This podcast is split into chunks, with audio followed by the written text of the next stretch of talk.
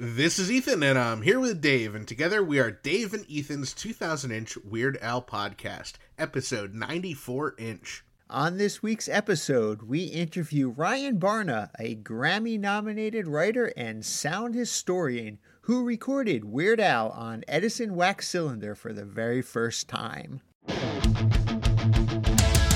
It's Dave and Ethan's 2000 inch Weird Al podcast. It's a podcast about Weird Al. It's and Ethan's 2000 inch Weird Al podcast. Seriously, the whole podcast is about Weird Dave Al. and Ethan's 2000 inch Weird Al podcast. You don't have to listen, but we're glad you are. Dave and Ethan's 2000 inch Weird Al podcast. Welcome to another pretty stinking majestic episode of Dave Nathan's 2000 inch Weird Al podcast. You can say that again, uh, but please don't. It's it's just not necessary. Okay, sure. So, how great was it hearing about Richard Bennett's incredible career for the past two weeks? It was so great. And you know what else is great, Dave? All the cool stuff I've received in the mail. Oh, you too? Well, let's start with you. What did you get? So I don't know if the listeners realize this, but Dave, you and I not only collect Weird Al stuff, we also collect Jim West stuff, Bermuda Schwartz stuff, Ruben Valtierra stuff, and Stephen J stuff. And I just got some really cool CDs that Jim Kimo West performed on. Oh, cool. So, which ones did you pick up? So I actually received three different CDs in the mail that feature Jim Kimo West. The first one is Deep by Adam Werner and Blues Gonna Get Ya by Williams and Welsh. But the third one is the one that really impressed me the most. So the singer's name is Marina V, and not only is she just a fantastic singer and musician, she really went above and beyond with this CD I bought from her. So she emailed me thanking me for buying the CD and, and she was asking me questions. You know, I let her know I was a fan of Kimo and she had a lot of really nice things to say about him. So when the CD arrived, not only did she sign and number the CD, she also wrote my name on it in Russian, which, you know, she's from Russia. And so she also put in like a signed flyer. She also put in a postcard featuring a photo that she took of this building in Russia near where she grew up and wrote a personal note on the back of that. So really just went above and beyond and made it such a fun experience to receive that in the mail. So I just wanted to give a plug and, and recommend her music to both you, Dave, and to our listeners. So her brand new CD just came out last year. is called In V Minor and the track that Jim is on is the first track on the album. It's called Cold Cold Winter, which makes sense if she's from Russia. And uh, you can check out her website at marinav.com. That's so cool. I'm definitely going to check that out. Yeah, and what's really exciting is she's also doing some live online concerts. She's got her own Twitch channel, twitch.tv slash marina v music and you know we're still emailing back and forth a little bit. She's so friendly. She let me know that she plans to have jim on one of her live shows once the pandemic dies down. So that'll be really cool to watch for. And once we know that's happening we'll definitely let you guys know on the podcast. It sounds like we're going to have a road trip out to Siberia one of these days. oh absolutely. So dave what kind of stuff have you gotten in the mail? All right, well, before I tell you what I got, Ethan, I got to give you a little backstory. Back in the 1980s, this was before you were born, it was all the rage for everybody to be wearing these jeans jackets that they decorated with patches from their favorite bands, and they had their pins and everything. You know, Michael Jackson, Madonna, Megadeth, Metallica, whoever it was, it was on your jeans jacket if you were a fan of that band. And, you know, basically, whoever had the most patches and the most pins had the coolest jacket. Well, for years and years, I would go to the mall and try to find a pin that had anything to do with Weird Al on it. You know, the closest I ever came was maybe Michael Jackson or Madonna, but there never was a Weird Al pin that I could find that was sold at the mall. Right. Well, I'm sure you had, you know, the other Weird Al pins that were like official merchandise. It sounds like you just wanted to find something at the mall to fit in with all the other ones that were sold at the mall. Yeah, I know there were a few that were released. There was that Dare to Be Stupid pin, and then there was uh, King of Suede pin, and later on a Headline News pin and a Alapalooza pin. But there was never that one pin that you found out in the wild. Those I think were all sold through close personal friends of Al or at the concerts. There never was that one pin you found out in the wild at the mall. A little while ago, I was looking through eBay and I found this lot of vintage 1980s pins, and mixed in with that lot was an actual like a surgeon album cover pin. Whoa. I've never heard of that before. I don't think it's an official pin, but it's pretty stinking majestic. I mean, Nice. it is it is really nice. I got it the other day, and I, of course the, the lot arrives. I open up the cardboard box; it's just filled with pins of 1980s music stars. Madonna, Cheap Trick uh, is in there. Michael Jackson. There's a whole bunch of boy bands and people I don't even recognize. but I'm finally ripped through. I find the pin, and it is even better than I imagined. It is clearly a vintage 1980s pin. It was exactly what I would have been looking for as a child in the mall. Well, if you ever find a time machine, I think that would be a good excuse to use it, go back in time, and let your younger self know that one day, one day, your dream will come true. I feel like my childhood is now finally complete. I have finally found the Weird Al pin that I've been looking for after all these years. Now, all I need to do is find myself a jeans jacket to put it on. Well, I'm sure you can find some vintage jean jackets on eBay. Well, it sounds like we both got some really great stuff this week. Let's move on to the Weird Al news. Yes, so our good friend and Patreon supporter, Summer Woods, is at it again. She just released a brand new Weird Al related video. You will remember Summer from those amazing piano medleys of Weird Al's original songs, as well as her bossa nova rendition of our theme song. Now, her latest song just premiered on Valentine's Day, and appropriately enough, it's a medley of Weird Al's love songs performed on ukulele and sung by Summer. It is so pretty stinking majestic and so well done. And a really funny thing about it is that Summer dresses up as Fred Huggins from the Weird Al show for her video. So there's 14 Weird Al love songs in the medley, everything from Good Enough for Now to Do I Creep You Out. And I loved that one of my favorite songs, if that isn't love, got some love in the song as well. Yeah, all the songs are really great, and she even manages to start and end the medley with the Fred Huggins classic "I Like You" as heard on the Weird Al show. Now, we really love all of Summer's great music. So to check out the medley and all of her videos, head over to youtube.com slash user slash cosmic spaz. You can find her on Instagram at Summerwoods Music and check out her Patreon, patreon.com slash summerwoods. Men'sHealth.com just released an article with a snippet from a new book, Rock Stars on the Record The Albums That Changed Their Lives, featuring an interview with Weird Al. Now, in the interview, Al mentions that after listening to Elton John's Goodbye Yellow Brick Road album over and over and over again, he was eventually able to figure out all the chords, write them down, and play every song on the album by ear on his accordion. Al also mentioned that he'd often entertain and annoy people in his freshman dorm at Cal Poly San Luis Obispo by playing Elton John's Funeral for a Friend on his accordion. Uh, I would love to hear that. Now, I'd have to bet that our guest on episode 100 inch, Joel Miller, Al's college friend, was probably around to hear him play that song once or twice. Now, the question is was Joel one of the ones entertained or one of the ones annoyed? Well, I guess we'll find out once we hit episode 100 inch. Did you hear that? I sure did. You know what that means. That means we've got a message on the 347 Spatula Hotline, the official hotline of Dave and Ethan's 2000 inch Weird Al podcast, which is sponsored by Angel Valenzuela and David Cash to amazing Weird Al fans and podcast supporters. Thanks for sponsoring our hotline. Let's take a listen. Hey, Dave and Ethan. It's your Al pal and loyal listener, Dana B. in Philadelphia, Pennsylvania. It's February 14th, and I just wanted to wish you both a happy Valentine's Day.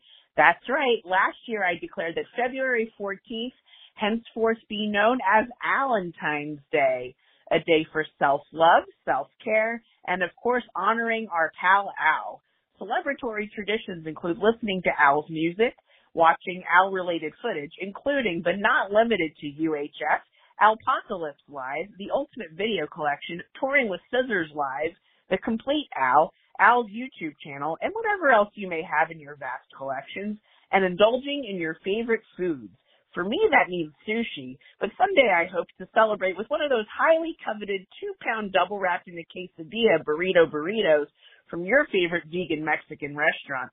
So for me to you, happy Valentine's Day. Will you be my Valentine? Of course, Dana, of course. We are both honored to be your Valentine. Thank you so much for that call. Dana, what a great idea. For us, of course, every day is Valentine's Day, but it would really be nice to put it on the calendar as an official holiday. Yeah, luckily February 14th is completely open, so I think we should add it. Well, that noise means there's another message on the 347 Spatula hotline. All right, Frank, hit play.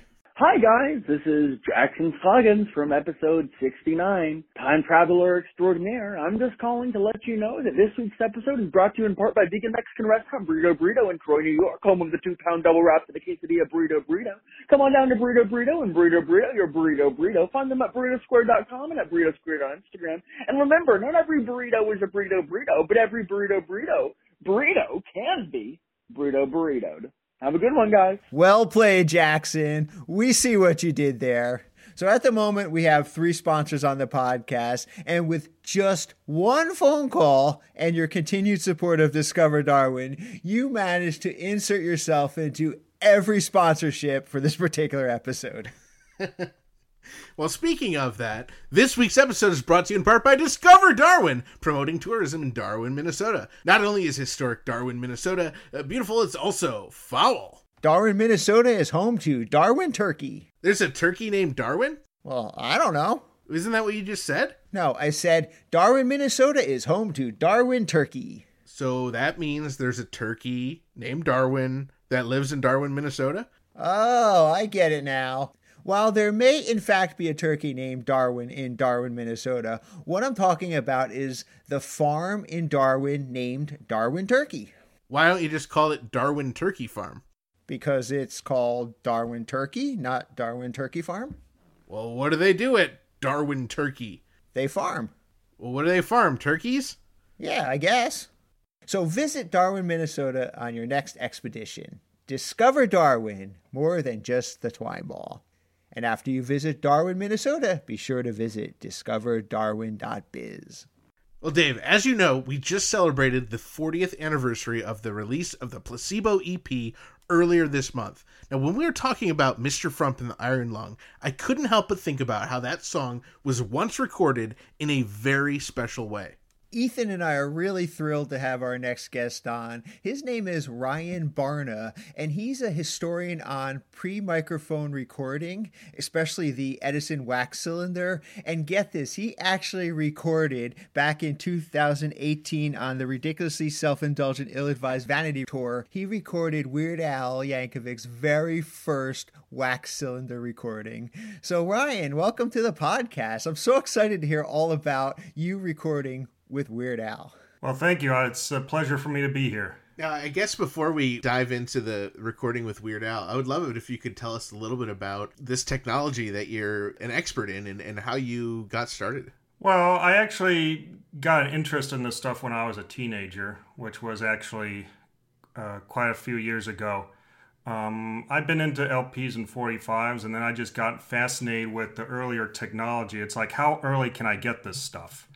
Uh, and for my 15th, yeah, and so for my 15th birthday, my parents bought me a Victrola, and that's also an old acoustic machine that's uh, uh, which you wind the spring up and it plays without any electricity. And then uh, after that, it kind of just eventually snowballed into cylinders and the cylinder technology. Well, a, a few years ago, I actually bought my first cylinder recorder. Uh, it's a little device that you put uh, into uh, the reproducing arm of an Edison phonograph cylinder.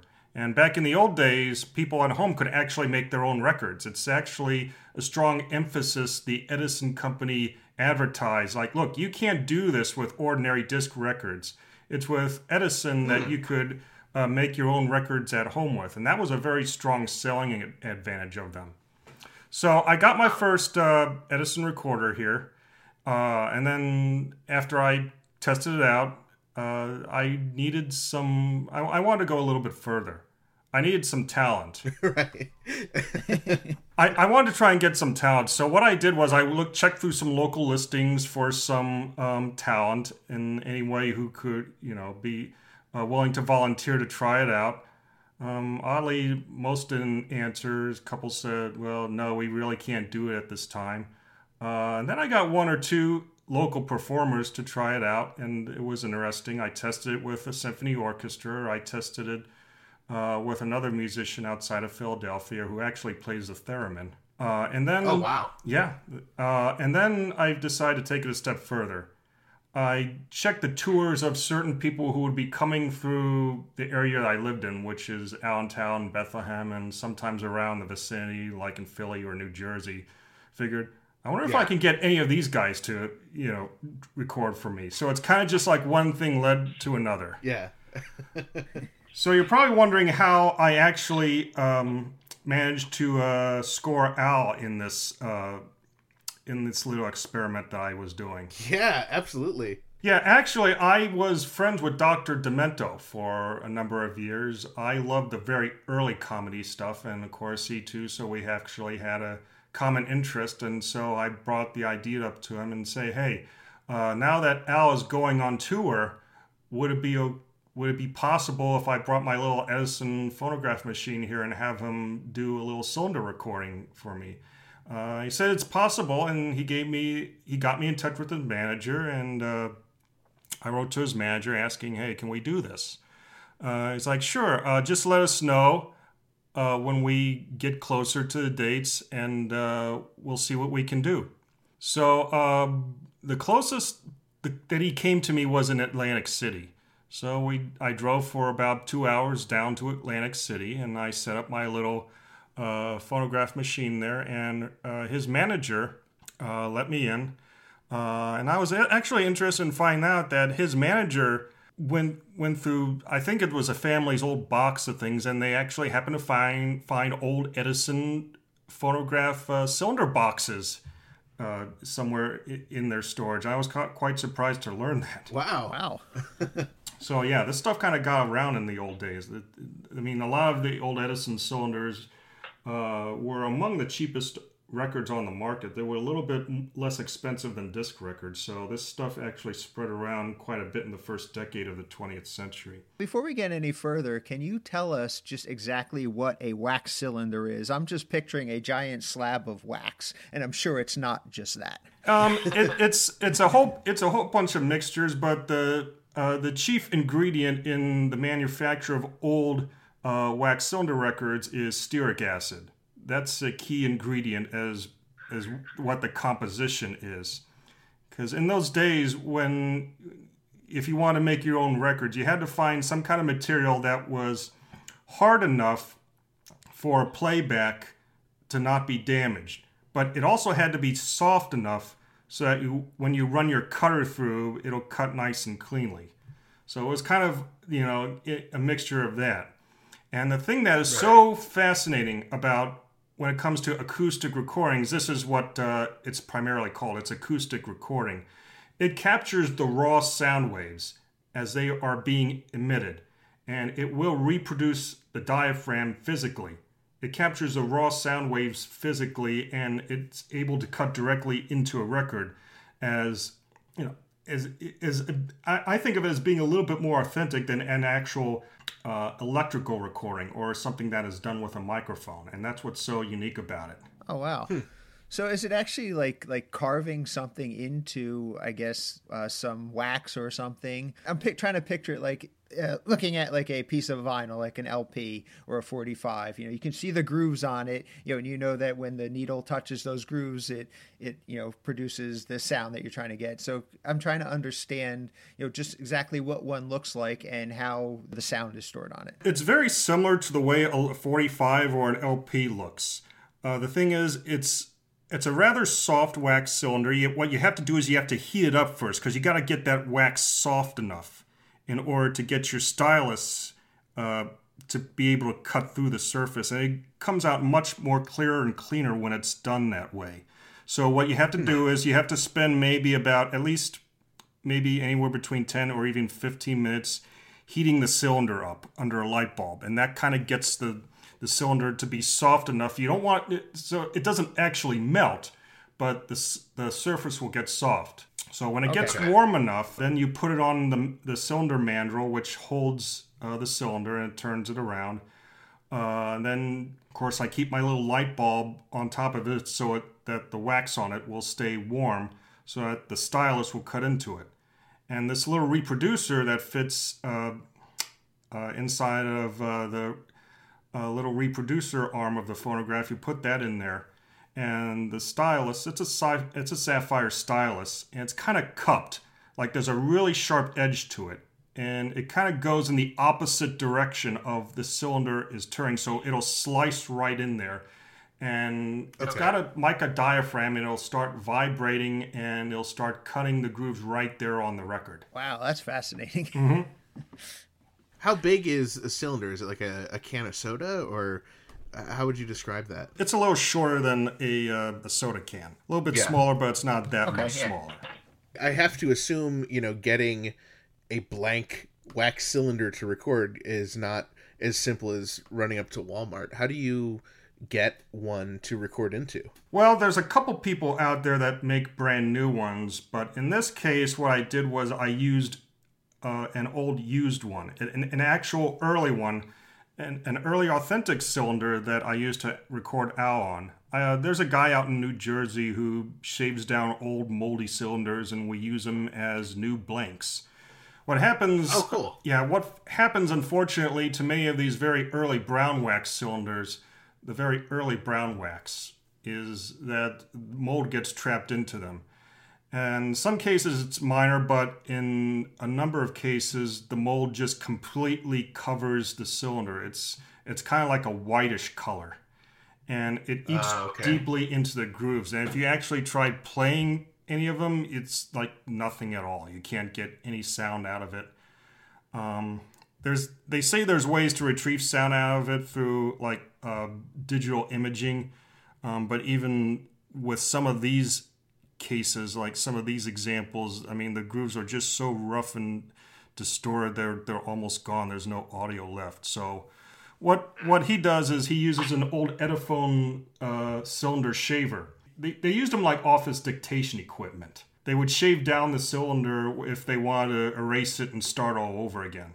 So what you do is you, you put it on the office dictation device and it shaves down the surface, getting rid of all the mold. Now the unfortunate thing is you also erase the original recording, but it, erases all the mold and you can reuse it as a new cylinder blank.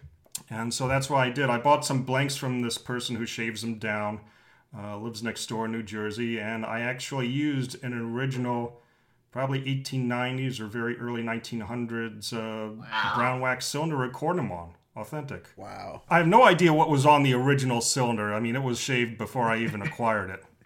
But in this case, it was special because I actually have Weird Al, you know, his voice and Weird Al actually performing on authentic uh, 18, circa 1890s wax cylinder. Now, is there a way for you to prevent mold in the future? Is there, you know, new technology for storage that you're able to keep this precious item? Well, just proper storage. The key is to keep it out of um, a particularly humid envi- environment. Any place that might be hot or maybe like in a, in a damp basement. I see a lot of wax cylinders out here in Pennsylvania. I pull them out and the mold has just eaten away at them. But because they were also stored in attics and uh, a lot of basements around here, there's a couple. There, there's some excellent examples that survive, but a lot of the things I find nowadays are just completely covered in mold just because they weren't stored properly. Wow. I, I've got Al's cylinder and safety. There's no humid around here. It's in a climate controlled environment. That's about all you need. Oh, good. All right, so so now you have this this shaved down um, blank, and you take it to Atlantic City, and you're ready to have Al record on it. Can you walk us through just that day, what what it was like uh, recording? You mentioned that your manager let you in, and then what happened next? Um, they told me to set up uh, right where the speaker was. One thing that I really want to do, and I hope Al would let me do this next time, is to have him record directly into the horn.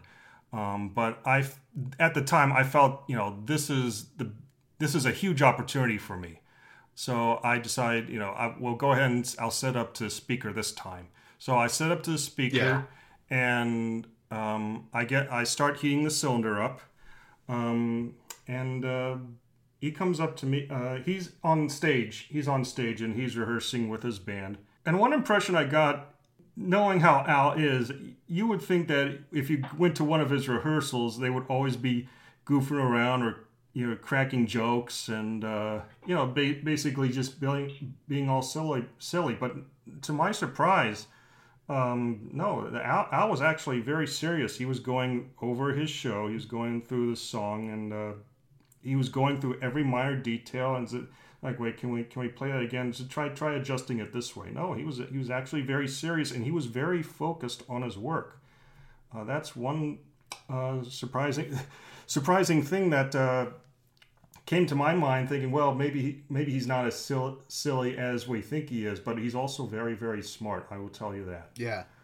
So he comes up to me just before we start recording. He shakes my hand. He says, "Hi, I'm Al," and I just couldn't believe it. I recognized him. You know, the kind of uh, frizzly hair. He had, he was wearing a hat, and uh, no, I sh- just shook his hand and and asked, and he asked, uh, "Are we ready? Can we get started?"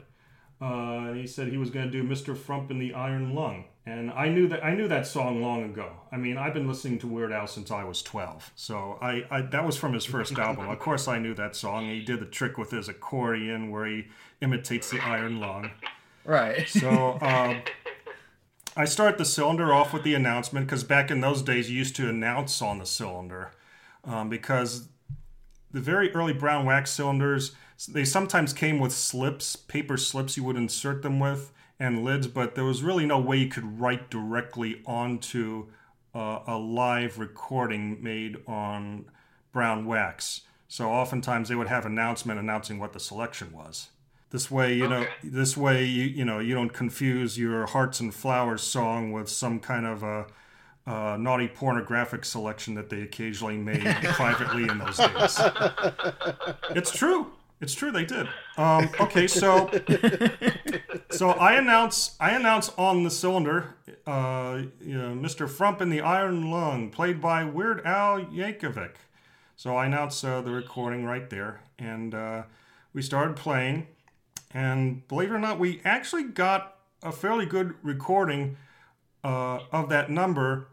There were a couple flaws that um, did entail. First, it turned out the stylus that I was using on uh, my recorder had a little bit of a blunt edge to it. So it gives the floor of this uh, cylinder grooves a little more of a surface noise than I would like to. And because the, the tones of when he does the imitation on his accordion um, were, were, so, were so soft, they didn't exactly reproduce all that all that strongly. Um, and then uh, uh, his manager came up and, and mentioned, you know, Al has to, you know, remain on schedule and we have to go. As, as much as I would have liked to do another take of it, we just uh, uh, didn't have time. But it was a very unique Yeah. opportunity for me in many ways. I got to have one unique recording of uh, Weird Al that apparently that, that nobody else owns. Nobody else owns. I got to see a private performance. Uh, got to meet him. I got his autograph. I got my picture taken, and I even got on his Twitter feed for a day. So, I mean, honestly, I don't know what I did to deserve all that, but it was an absolutely thrilling and amazing experience. And Al is such a great guy. You know, I can't emphasize that enough. Uh, I, I would like to meet him again someday. Um, and we can discuss a little bit about that uh, in just a bit. Wow, that's I mean that just sounds incredible. I'm curious, how long can your recording be? You know, what is the maximum length for a wax cylinder? Well, for a wax cylinder, it depends. In my case, the maximum I can get onto um, a regular two minute cylinder would be uh, two minutes and 15 seconds. And that's just with a common recorder because it's carried um, by a feed screw. The reproducer, it, it's not a floating, it's not like a floating reproducer where it floats freely. It's actually carried by a feed screw, and that screw is about 100 threads to the inch. and that helps carry it along. And that you can get about two minutes and 15 seconds on a very common recorder like that. Now they made very rare. They made later on. They made very rare, uh, rare four-minute recorders. They made four-minute recorders, and you can actually record up to maybe four minutes and uh, 15 seconds or so. And that one is it, it's a this it's a smaller recording stylus, and it's a uh, the feed screw is about uh, 200 threads to the inch, which actually makes it a longer record. But they're very rare and I thought, you know, he probably doesn't want to do something like four minutes. But plus, I didn't have one at the time, um, and Right. I, I decided, well, well, we'll try it with a two minute. Do you have a two minute selection? Because we'll just make it short and sweet. Mr. Frump in the Iron Lung happens to be one of his shortest songs, so we decided to do that one. and it also has you know a, a very classic feel with with the you know very prominent accordion in it so i think it was a really great choice for multiple reasons um now ryan you you actually brought us a recording of the recording a, a digital recording of the wax cylinder recording uh, and i would love to play a clip of that right now so let's take a listen to uh, a selection from your recording on wax cylinder of mr frump in the iron lung Mr. Frump in the Iron Lung,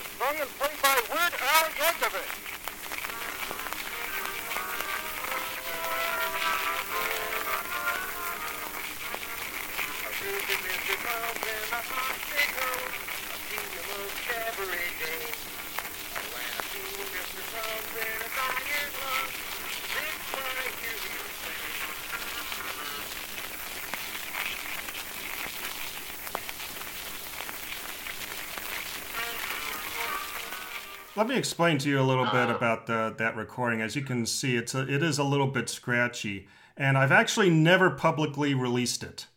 In fact, in this program, you're probably going to be the very first ones to actually um, have the public listen to some of it. Um, there's a couple reasons why I have not released it. Um, first, I I wanted to try again because I I figured I can get a better recording of it. I actually have a, a hotter light bulb. It's a carbon bulb. It's one it's one that was made in the early 50s, and they used to use them out on Coney Island, and it would burn really really hot. In fact, it's so hot you can actually see the bulb smoking. You have to be careful with it though. But I can actually get. I, I have a hotter bulb. I can make the wax a little bit. I, I, I can make it a little bit softer, and I have a second recorder now that's got a nice fresh cutting stylus on it, and it act and the few tests I made with it, it actually comes out a lot uh, smoother and cleaner, and with very with not as much surface noise. And I wanted to do it again. Um, I didn't I didn't release that because I fu- I figured I I could I wanted to try again. I wanted to try getting a better recording, and we can dem- and I could use that one to demonstrate, you know, the improvements I- I've made with my little experiment uh, cylinder recording here. I know a couple of those fans were interested in hearing what it was and what selection it was, or at, at least at the very minimum what it sounded like. But overall, it's still yeah you know i'm I, i'm i'm my own strongest critic here i i think i could have gotten an i i think i could have gotten an improvement on and i didn't want to release it until i actually had something a little bit better it is actually pretty noisy speaking as one of those fans who has wanted to hear it, it really sounds incredible. And I mean, I guess hearing the noise and hearing the imperfections is kind of part of the fun of it because we can hear Mr. Frump in the Iron Lung anytime, but actually hearing it being reproduced on a wax cylinder, that is just absolutely incredible. it's a constant learning process, especially in the art of acoustic cylinder recording, because there's several things you got to keep in mind. You got to keep in mind the temperature of the cylinder and how soft it gets. It also depends on your recording stylus. It depends on the smoothness of the spring motor that is inside of uh, the case of the Edison phonograph. Uh, distance from the horn is also a major factor. Loudness and clarity is also a major factor.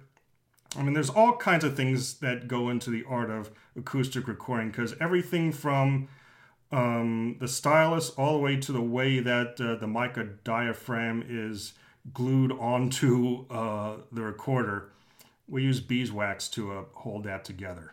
Um, so everything goes into the factor of acoustic recording. It's a little more easier done with a microphone, though. But I was really hoping at some point I could record Al again.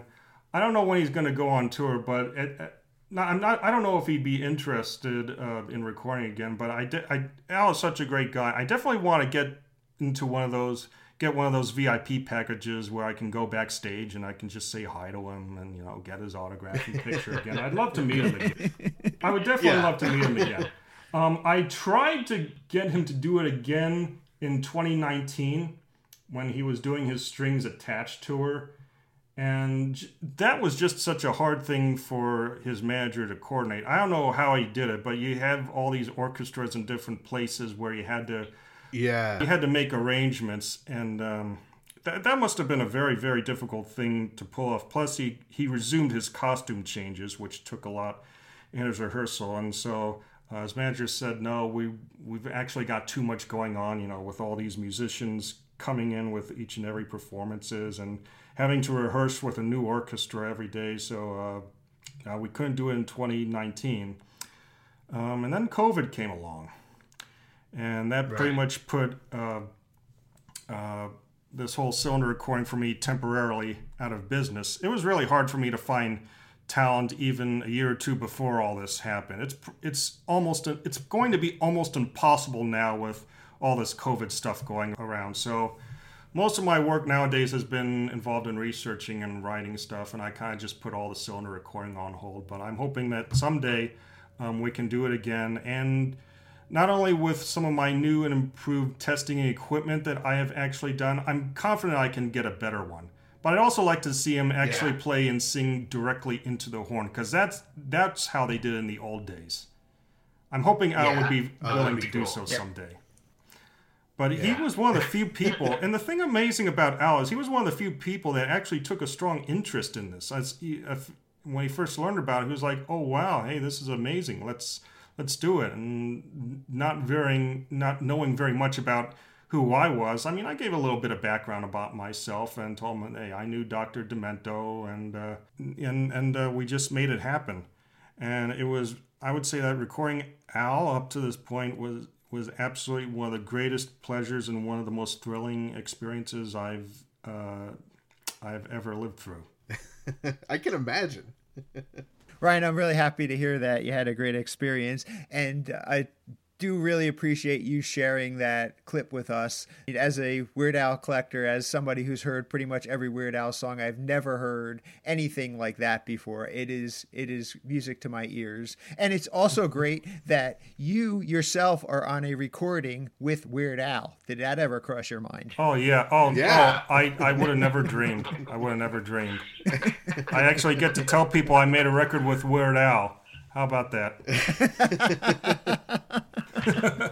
Now, Ryan, I'd love to hear more about you know your relationship with Dr. Demento. On your YouTube, you have a video of actually recording with Dr. Demento, also on Wax Cylinder. What was the story behind that? Well, that that one came just af sometime after I had recorded Weird Al. I mean, Dr. Demento and I have been online friends for a few years, um, and I actually never met the guy in person ever until the day that I made that.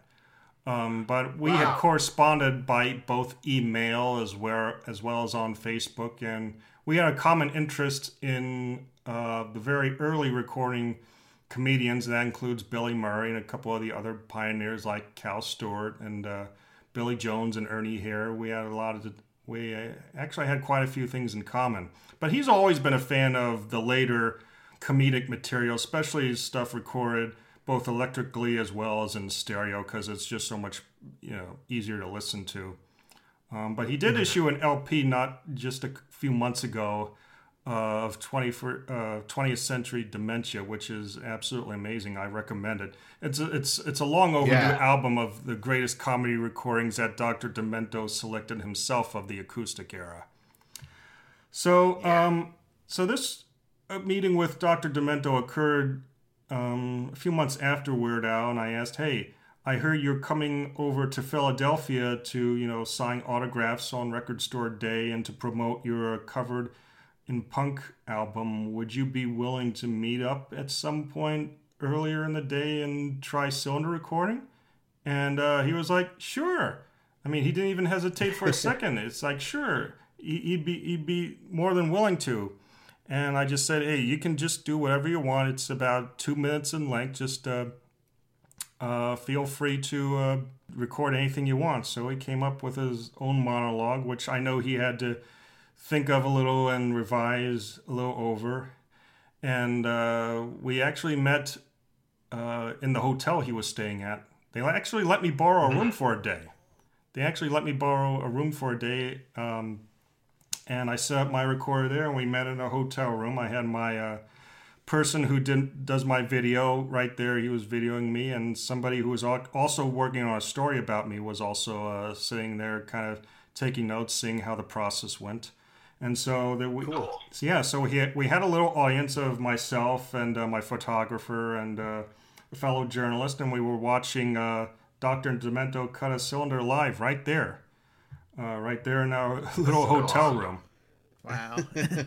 I tell Dr. Demento, it kind of reminded me of the old days of uh, the Petrillo recording ban, which occurred just after the start of uh, World War II. This occurred in 1942 when musicians went on strike and they couldn't make phonograph records. So what they did was some musicians held sneak sessions in hotel rooms, and when they got together, they made a few records without letting the union know about it. And then when it was all over, they were paid in cash, and no names were given. They just uh, whatever appeared on a label would just be an alias. No, uh, only cash was giving out, and uh, no questions asked.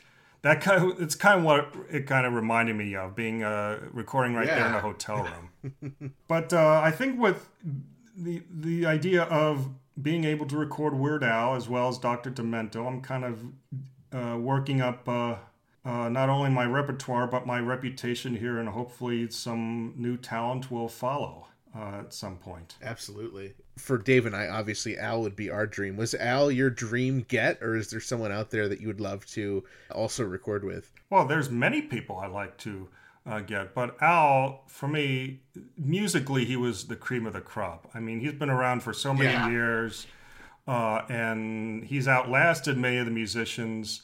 Um, who would I like to record? Um, to be honest with you, well, not to get political, but a couple past presidents I wouldn't mind doing. Oh, that would be cool. Yeah, and a few other musicians and Yeah. uh, some comedians. I'm afraid to. I'm a little bit afraid to name names here because I don't want to embarrass them when they later listen to this and say, "No, I don't want to do that."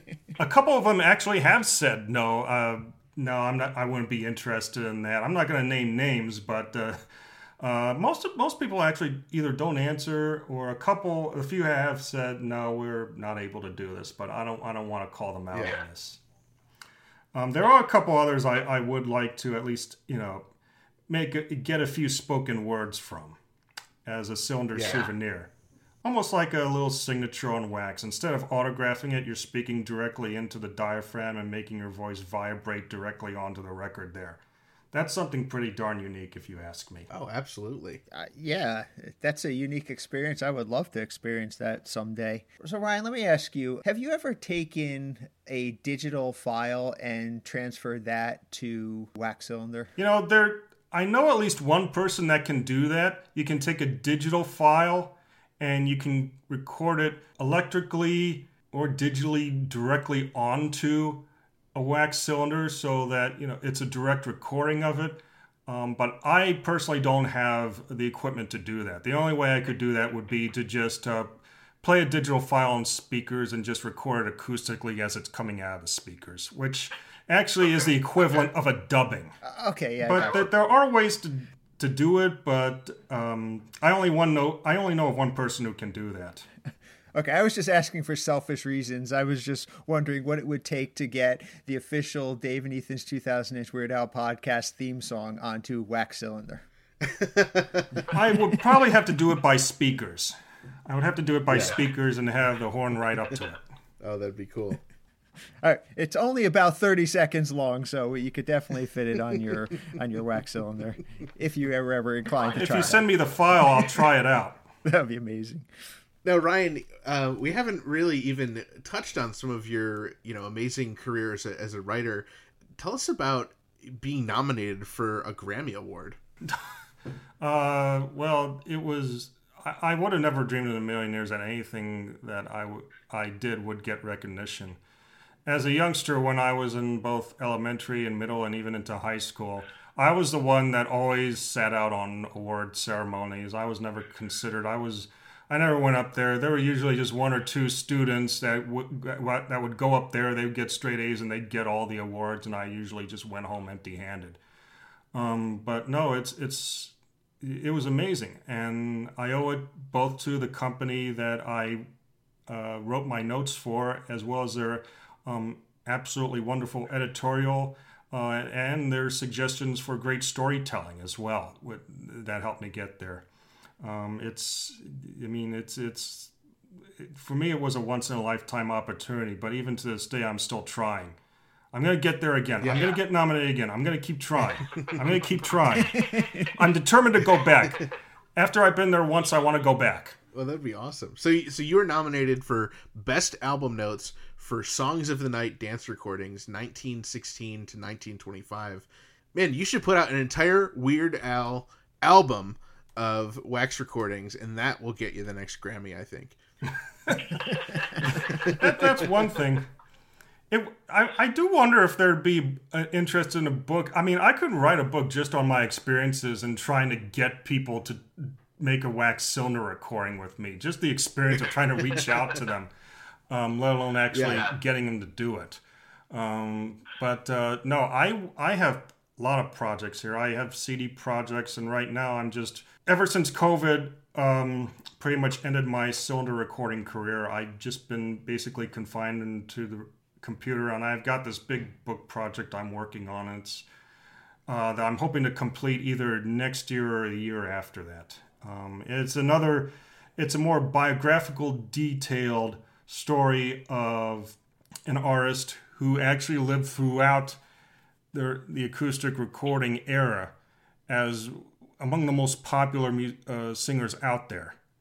And everything uh, that was going on and everything that followed just right after him. But I'm not going to give too many details at, at this early stage, but I've been working on it for way, if you ask me, way too long.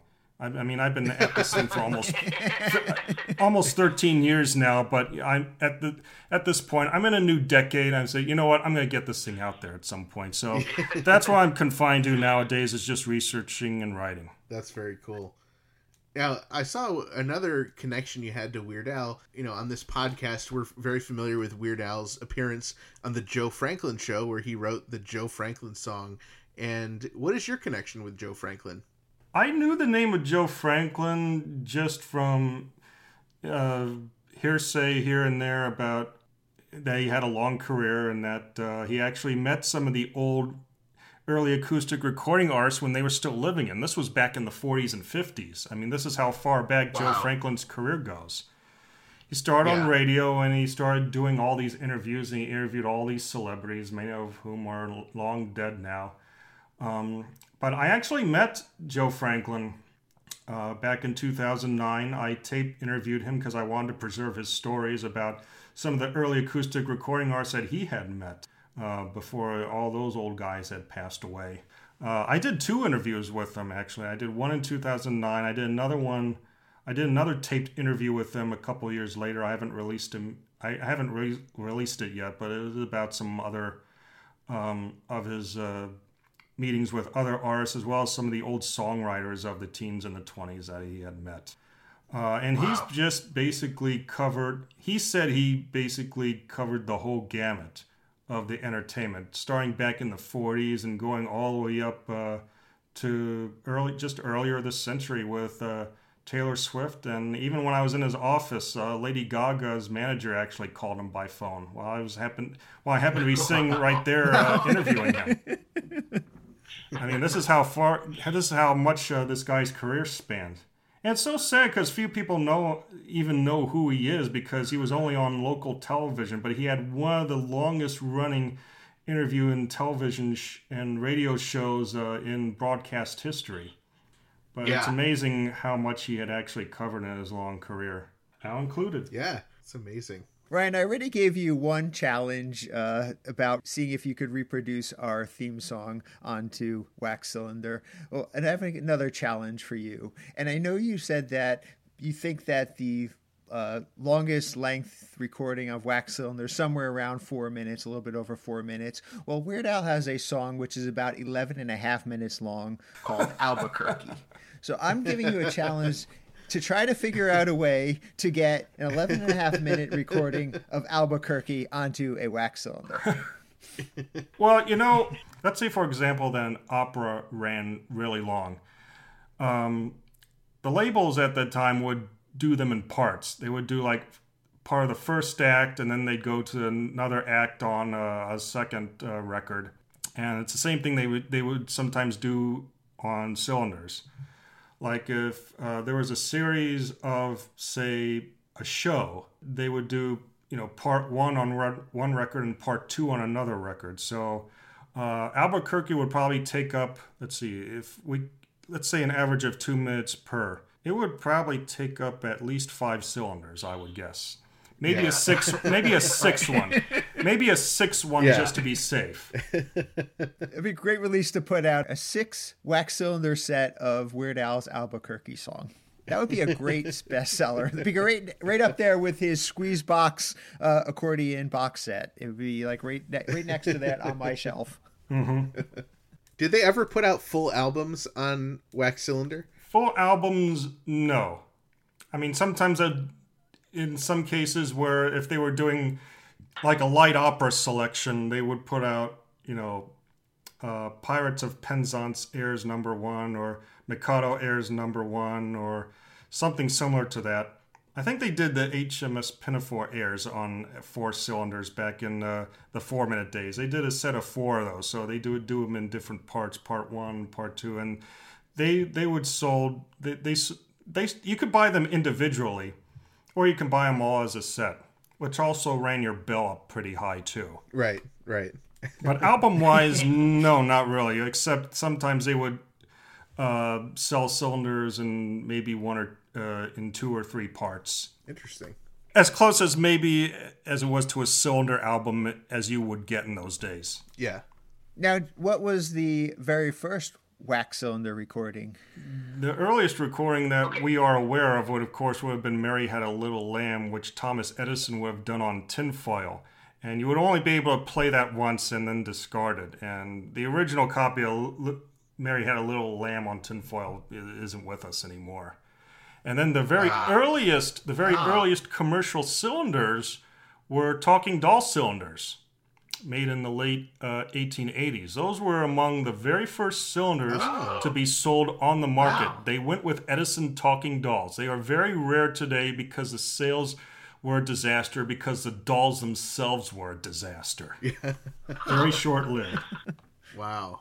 That's Wow. so interesting. And around that same time, there have been early tests and experiments with recording on wax. Uh, Bell Tainter did wax recording, kind of using um, a, a uh, I think it was a car, uh, cardboard core that was used as part of it, and then Edison perfected it with a cylinder made of solid wax. But what was the first one? You, you- that's that's not really possible to answer because it could have been anything. Okay, yeah. Hmm. Very interesting. I mean, obviously now, you know, you, we can record things very easily digital. You know, uh, you can go to any online store and you can pick up CDs, you know, and you can pick up even, you know, cassettes or vinyl. But what are the advantages to actually recording something on wax cylinder when there's so many other options available today? let's just say I don't do this to bring something back, but I do it also as a learning experience. And I think if there's anything unique about recording on wax cylinder, it's because it was done live, right there with the artist in person, uh, singing directly into the diaphragm that vibrated the cutting stylus right there directly onto the record. Whereas everything you see in the store um, is just basically mass transferred, uh, mass reproduced and uh, duplicated. Um, and even on LPs, you know, it's, it's the LPs. Those the, even those were dubs. Even those are dubbings. They were dubbed from tapes, tape masters. uh, which and then they were mastered onto uh, uh, vinyl records. But with the with a cylinder, you get the original. You get the original performance, unique performance right there. Right. Wow. That's about the only advantage I have uh, that I could think of. now, sound quality wise, it has le- it has a lot to be desired.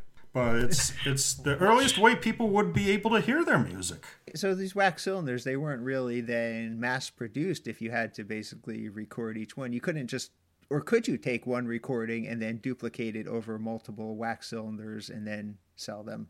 Well, in the very very earliest days in the early 1890s, you could you you only were able to do it one at a time. You could only do it one at a time until they developed something called a pantographic process. And they would play the cylinder there and dub it onto another cylinder. And of course, you'd be losing a lot of the quality right there as you were dubbing it onto another one. And then they came up with the mold process, where they took the original master and they duplicated it through electroplating. And they would mold the cylinder uh, right there into the mold, and they were able to make duplicates of them. So it was unnecessary to record each and every one of them at a time. I think there's at least one company out there in the United Kingdom that actually does this. They, they can take a wax cylinder master and they can duplicate it on something like a, a celluloid cylinder, which is not wax, but it's a harder surface that, that if you dropped it, it wouldn't break. So, it, and they can actually mold your original and then make duplicates of them. Wow. How cool. Wow. Mm-hmm. So yeah, eventually they did come up with a way to duplicate cylinders in in mass units. But in the very early days, some of the earliest sing- singers they would have 10 phonographs in front of them at once. They had 10 phonographs in front of them at once and they would all put new blanks on. They would cut the cylinder right there. They would then remove the finished cylinders, put 10 more on, and then the singer would basically repeat the same song 50 times. And they would come up with dozens upon dozens of cylinders to be able to put on sale that day, either for home use or for use in uh, coining the slot machines in the arcades. Wow. wow. That's incredible to consider, you know. there would be so many different, you know, versions of the same song technically. Ryan, we do know that there is only one recording of Mr. Frump in the Iron Lung on wax cylinder, and you must have that preserved. You know, I, I, I want you to tell us how you have that preserved and what you're doing to make sure that nothing happens that doesn't get mold. You know, it's preserved forever until it takes its eventual spot in either the Library of Congress or the Smithsonian, where it totally belongs. I can tell you it is in a safe place right now. I've played it only once or twice to have it uh, um, electrically transferred. I'm not going to disclose the location of it, yeah, that's probably wise with our listeners. Yes. but um, it, it, it, it's in a drawer. I've got it stored in a drawer. It's in a climate controlled room uh, with no humidity, and I make sure that no water and moisture in it. Even now and then, I keep it in a drawer with some other things, and now and then, if I have the drawer open, I'll check on it and make sure you know nothing is no no fungus or any mold is growing on it. it is labeled, so if anything were to happen to me and they start going through my belongings, they'll see it and they'll they'll they know what it is. I don't know. Maybe when I'm done with it, I'll donate it to uh, Bermuda Schwartz archive, or maybe I'll send it to UCSB, which has one of the largest cylinder archives in the world, and they have a website where they have everything transferred, and they have some very rare cylinders on there. So Cool. um, that is two places I have in mind. It's actually right next to Dr. Demento's cylinder too. And I have one or two other semi-celebrity recordings I have made besides Weird Al and Dr. D. So th- I have those kept next to him, and they're all labeled, and uh, they're all in a climate-controlled environment with no moisture or any humidity. So um, as long as they're stored, you know, just like that, there there, shouldn't be any issues. Well, thank you very much. As a Weird Al collector and Weird Al historian, both Ethan and myself are thrilled to hear that this wax cylinder is being taken properly care of. It it is my honor, and thank you, Al, for letting me to record you, and hopefully we can meet again sometime. I hope he I hope you'd be willing to do it again if you're listening. Thank you so much, Al. It's such a pleasure meeting you. It was a joy of a lifetime. Well, Ryan, we, we really want to thank you for joining us uh, today on the podcast. For more information, we can check out your website, phonostalgia.com, uh, and we can find some other information on Twitter via Real Ryan Barna. And this was just really a treat getting to hear that recording. So we really appreciate you sharing that with us and our audience. Well, thank you. It, it's my pleasure uh, to be with you today. Thank you, Ryan, not only for joining us, but for sharing that coveted, amazing track with us. I remember when Al first posted about that on Twitter, like he mentioned in the interview, and I have just wanted to hear that so bad. So I'm really glad we were able to not only hear it, but share it with all of our listeners. Now, be sure to check out Ryan's website at phonostalgia.com. That's P H O N O S T A L G I A dot com. Well, hopefully Ryan gets a chance to record again with Weird Al. I wonder what song he would choose this time. Well, if I had any say in it, I would recommend that they do Since You've Been Gone because that, of course, is a cappella. It's under two minutes long. And I think that would be pretty stinking majestic to hear on a wax cylinder. Well, my vote is still for Albuquerque, so either one would be perfectly fine. Each week, we're able to bring you this podcast absolutely free thanks to sponsors like Burrito Burrito, Angel Valenzuela and his son David Cash, Discover Darwin, Jackson Scoggins, and our amazing close personal friend, Patreon supporters Zeb, Blair, Allison, Javier, Kenneth, and Jared, our supporters Dave and Vicky, and everyone else in our Patreon family. Revenue from our incredible supporters on patreon.com slash 2000inch allows us to continue doing what we love, which is making fantastically fun, funny, and family-friendly Weird Al podcasts for you each and every week. We'd absolutely appreciate your consideration in joining our pretty stinking majestic Patreon family for as little as $1 per month. Are you looking for another way to support the podcast? Well, you are in luck! You can head over to shop.2000inch.com for official Dave and Ethan's 2000 inch Weird Al podcast merchandise, including t shirts, tote bags, mugs, tank tops, face masks, pillows, and so much more. Find us online at weirdalpodcast.com or 2000inch.com, where you can find information about all of our guests and listen to past episodes like episode 73 inch, where we not only talk to director Dror Soref, but Summer Woods pops in to talk about her first Weird Al piano medley. Please join our Facebook group by heading to group.2000inch.com for episode discussions and other exclusive content, and follow us on Facebook, Twitter, and Instagram. You can find us at 2000inch and also at youtube.2000inch.com. Be sure to share our posts and tell your friends to gill and chill. I'm sure you guys can guess it, but we love it when you leave us voicemail via our 27 hour a day podcast hotline 347 Spatula. You might even hear your message on the air. And you can catch our show on Apple Podcasts, Stitcher, Spotify, or the podcast app of your choice. Whichever you choose, be sure to hit the subscribe button so you don't miss any episodes, like the new episodes that drop every Wednesday. We will soon begin airing our series of bonus episodes where we sit down with John Bermuda Schwartz and go page by page, picture by picture, inch by inch, MC by MC through his book, Black and White and Weird All Over. Time is running out for you to grab the book if you want to be able to follow along with these episodes. Plus, it's a great gift to give someone for the upcoming full moon.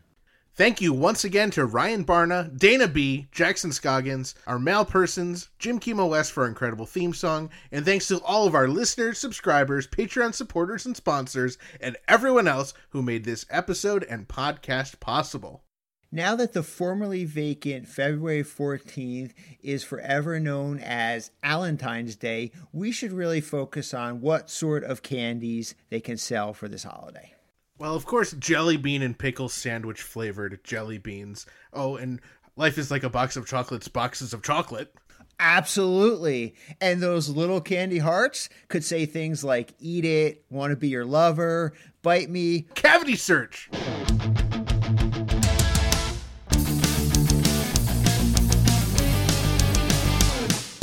That was Dave 2000 Inch Weird Al podcast, episode 94 inch, the podcast recorded on Edison Wax Cylinder.